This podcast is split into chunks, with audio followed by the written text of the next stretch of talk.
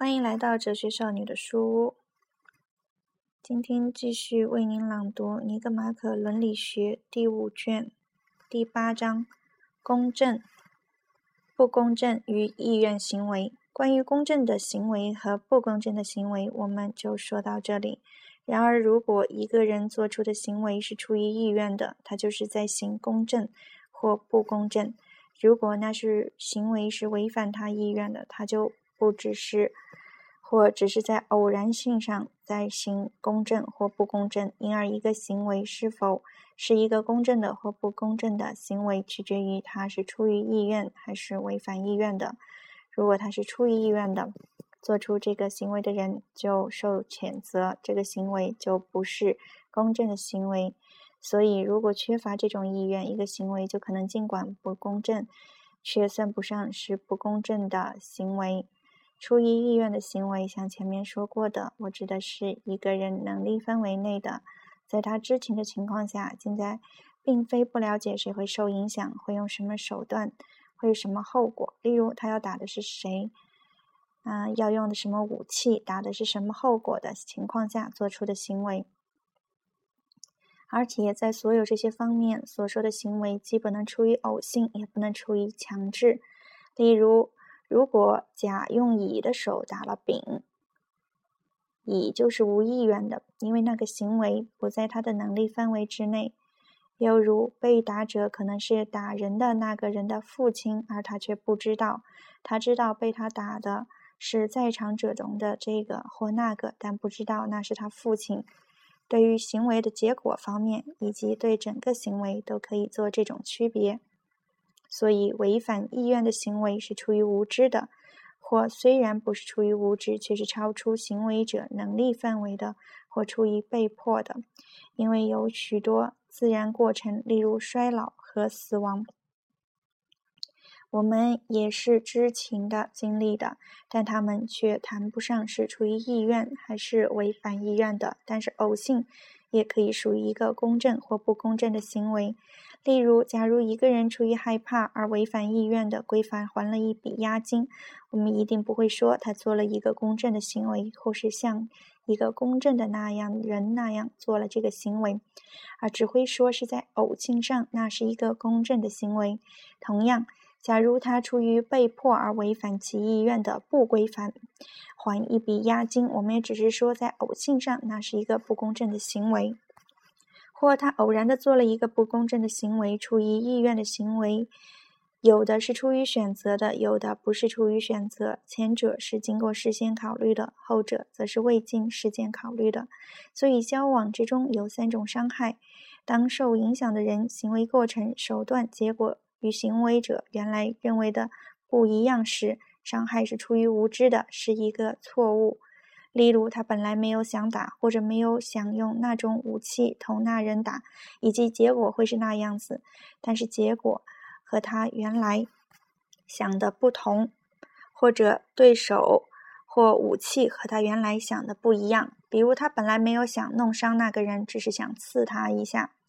如果伤害是没有想到会发生的，它就是一个意外；如果伤害虽然不是没有想到的，但做出这个人却没有恶意，它就是一个过失。就是说，当行为的始因是在行为者自身时，他是出于过失而伤了人；当这始因不在他自身时，他是出于意外而伤了人。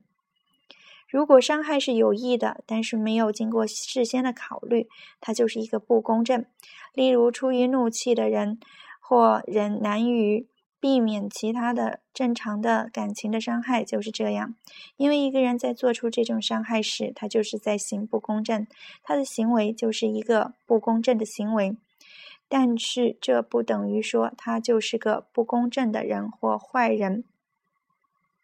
因为。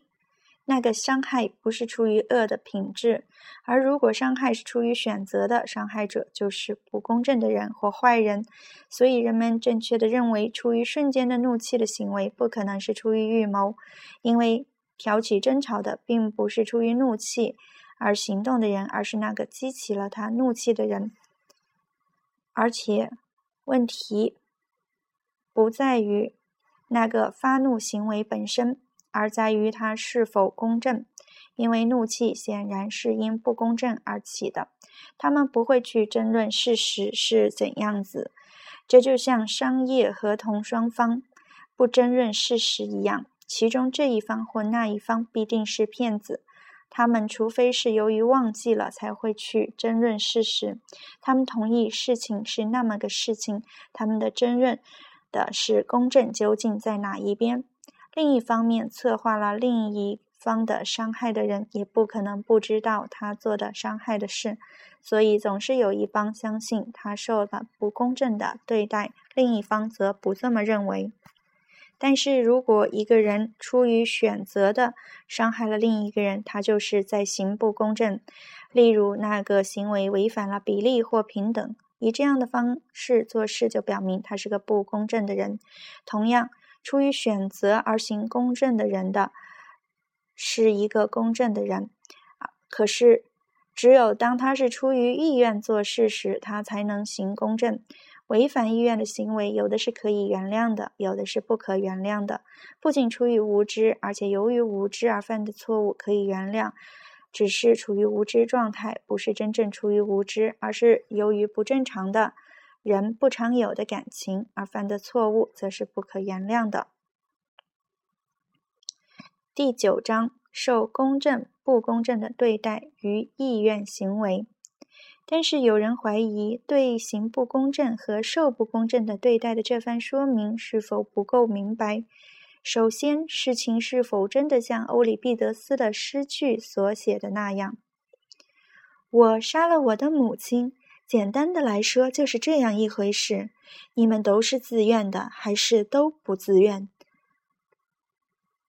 换句话说，人是真的可能出于意愿的接受不公正呢？还是接受不公正，任何时候都是违反意愿的，就像行不公正始终是出于意愿的那样；或者接受不公正的对待，始终是出于意愿或违反意愿的，还是有时是出于意愿，有时是违反意愿的。同样，对受公正的对待，也可以问这样的问题：做公正的事，始终是出于意愿的。也许可以假定，受不公正对待与受公正对待都以同样方式同行不公正与行公正相对立。他们要么都是出于意愿的，要么都是违反意愿的。但是如果断言受公正的对待都是出于意愿的，这可能有些问题，因为人们有时接受公正的对待是违反其意愿的。其次，这里实际上可能提出一个进一步的问题。接受一件不公正的事，是否就是接受了不公正的对待？这种行为是否既是在行不公正，又是在接受不公正？一个人有时同时既是公正的行为者，又是公正的接受者。不公正也是一样，做一件不公正的事，不等于行不公正；接受一件不公正的事，也不等于接受不公正的对待。行公正和受公正的对待也是这样，因为如果没有人。行不公正，就没有人受不公正的对待；如果没有人行公正，就没有人受公正的对待。但是如果行不公正意味着出于意愿的伤害某个人，如果出于意愿的意味着知道要受影响的人手段方式，如果不能自制的人是出于意愿，如果不能自制的人是出于意愿的伤害他自己的。那么，一个人就不仅能出于意愿的受不公正的对待，而且可能对他自己行不公正。一个人能否对他自己不公正，也是一个争论的问题。第三，不能自制，还可能使一个人自愿的受另一个人的伤害，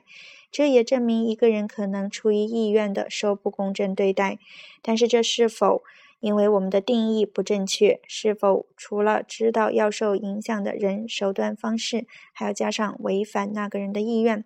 如果是这样，即使一个人能出于意愿的接受一件不公正的事，也没有人会出于意愿的受不公正的对待，因为没有人希望受伤害。即使不能自制者，也只是在做违反他自己的愿望的事情。没有人不期望。他认为是好的东西，不能自制者只不过是在做着他认为他不应当去做的事情。一个给出自己全部的财物的人，如荷马说格劳科斯对迪厄莫德斯。以黄金盔甲换青铜甲盔，用一百头牛换九头，不能说是在受不公正的对待，因为给予是他能力内的事，受不公正的对待却不是。受不公正的对待必须有一个行不公正的人，所以受不公正的对待可能是出于意愿的。还有两个问题提出来讨论：不公正是在于给予的过多。还是在于接受的过多。一个人能否对他自己不公正？如果不公正在于给予的过多，在于知情的、出于意愿的多给别人、少给自己的给予者不公正。谦让的人据说就是这么做，例如公道的人就会倾向于少要求一点，而不是在于接受者不公正，一个人就可能对他自己不公正。或者这个说法是否需要加些限制？因为首先，给予者可能得到较大份额的其他某种善，例如荣誉与高尚高贵本身。其次，我们的不公正行为的定义可以说明给予者没有对自己不公正。因为给予者没有接受任何他不想接受的东西，因而他没有受到任何不公正的对待，至多是利益上有些损失。当然，在有人得到了超出他应得的份额时，显然是给予者做了不公正的事，接受者并不总是做了不公正的事，因为不是接受了不公正的份额的人做了不公正的事，而是给出了这个不公正的份额的人做了不公正的事，就是说发动了那个行为的人做了不公正的事，而这个人不是接受者，而是给予者，但是做了这个事。词的意义不是很明确，在某种意义上，也可以说是一个无生命物，一只手或一个按命令行事的奴隶杀了人。但是这些只能说是做了不公正的事，不能说是行了不公正。而且，如果一个法官是出于不知情而判决错了，就不能在法律公正的意义上说他行了不公正，也不能说他判决不公正。虽然可以在某种意义上说那个判决不公正，因为法律公正同最初意义上的公正有区别。而如果他明明知情却做出不公正的判决，他就自己多取了超过应得的东西，这或者是感激，或者是报复。做不公正判决的法官也像抢劫者那样，多得了超过自己应得的份额。尽管在不公正的把一块土地判给抢劫者时，他得到的不是土地，而是钱。人们认为行不公正的是人能力以内的事，因而行公正是很容易的。但实际上不是这样。与邻妇通奸、殴打路人、向人行贿是容易的，是我们能力以内的。但是出于一种品质的做这些事情却不容易，也不是我们能力以内的事。其次，人们还认为理解什么是公正，什么是不公正，不需要专门的智慧，因为与法律相关的事物并不难了解。但是，法律所列举的行为仅仅是它宣布为合于公正的行为。要理解一个行为怎样去做才是一个公正的行为，一个分配要怎样去分才是一个公正的分配，远比理解医疗困难得多。在医疗中了解蜜酒、吐葵、熏灸、开刀的作用很容易，但是要理解这些东西和技术如何以及什么时候用到一个什么样的人身上，才能使他恢复健康，就同要当一个医师一样困难。第三，也由于这个原因，人们认为。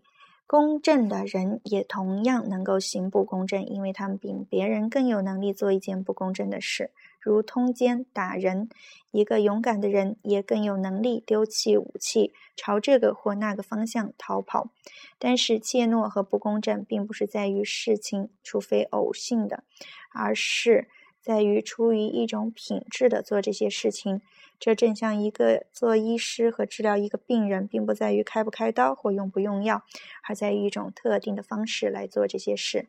公正存在于能够想得自身既善的事物，并且能想得的多一点或少一点的人们之间。这些存在，有些存在者，比如神，不能再想得更多的这类善；还有些存在者，即那些不可救药的恶的存在者。哪怕是想得最少的这一点善，都与他们有害；另一些则在一定限度内可以分享这类善，所以公正是属人的。今天就为您朗读到这里，我是主播菲利纽派德，谢谢您的收听。